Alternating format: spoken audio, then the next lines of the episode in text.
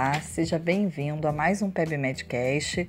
Eu sou Dolores Silva, pediatra com residência médica pelo Hospital Universitário Pedro Ernesto, e hoje vamos continuar falando sobre bronquiolite. Esse podcast está dividido em duas partes e nessa segunda parte trataremos sobre o manejo da doença. Bom, em relação às indicações de hospitalização, todos os pacientes que se caracterizam com doença grave devem ser hospitalizados. A idade do paciente não é por si só uma indicação de internação. Sendo assim, os pacientes com menos de 12 semanas de idade devem ser hospitalizados apenas se apresentam doença grave na avaliação inicial ou na reavaliação. Dessa forma, as indicações mais comuns para hospitalização incluem toxemia, letargia, dificuldade para se alimentar, desidratação, desconforto respiratório moderado a grave, apneia e hipoxemia com ou sem hipercarbia.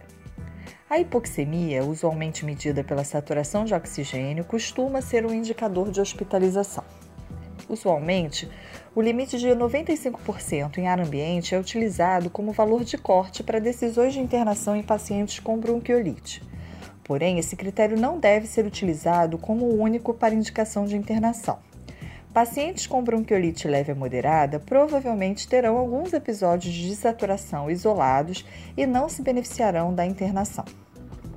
Em pacientes com bronquiolite leve, que serão manejados ambulatorialmente, o tratamento é unicamente de suporte, não estando indicado o uso de medicações, uma vez que nunca se demonstrou benefícios do tratamento medicamentoso para esses pacientes.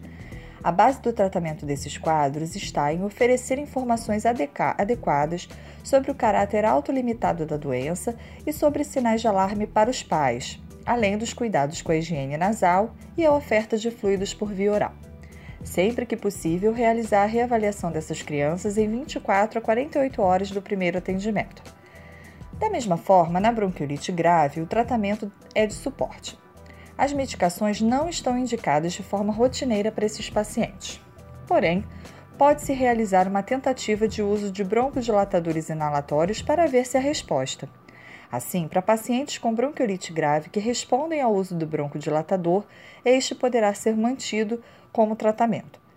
O uso de nebulização com salina hipertônica e de corticoides não está indicado de forma rotineira em pacientes com bronquiolite grave, principalmente naqueles em que há o primeiro episódio de broncosibilos, né, de broncoespasmo nessa apresentação. Para esses pacientes graves, a avaliação do padrão respiratório e da oferta de fluidos é de importância fundamental. O balanço hídrico desses pacientes deverá ser realizado de forma intensiva, uma vez que deve-se garantir a oferta hídrica, mas evitando-se sobrecarga, porque esta pode levar à congestão pulmonar. Pacientes que apresentam desconforto respiratório moderado a grave ou comprometimento hemodinâmico devem permanecer em dieta zero. Em alguns casos, pode-se liberar dieta oral ou enteral, dependendo, dependendo da tolerância do paciente. A lavagem e aspiração das narinas deve ser realizada conforme necessário, principalmente em pacientes com obstrução importante das vias aéreas altas. Evitar a aspiração profunda da orofaringe, pois pode piorar a obstrução nasal pelo trauma e causar edema.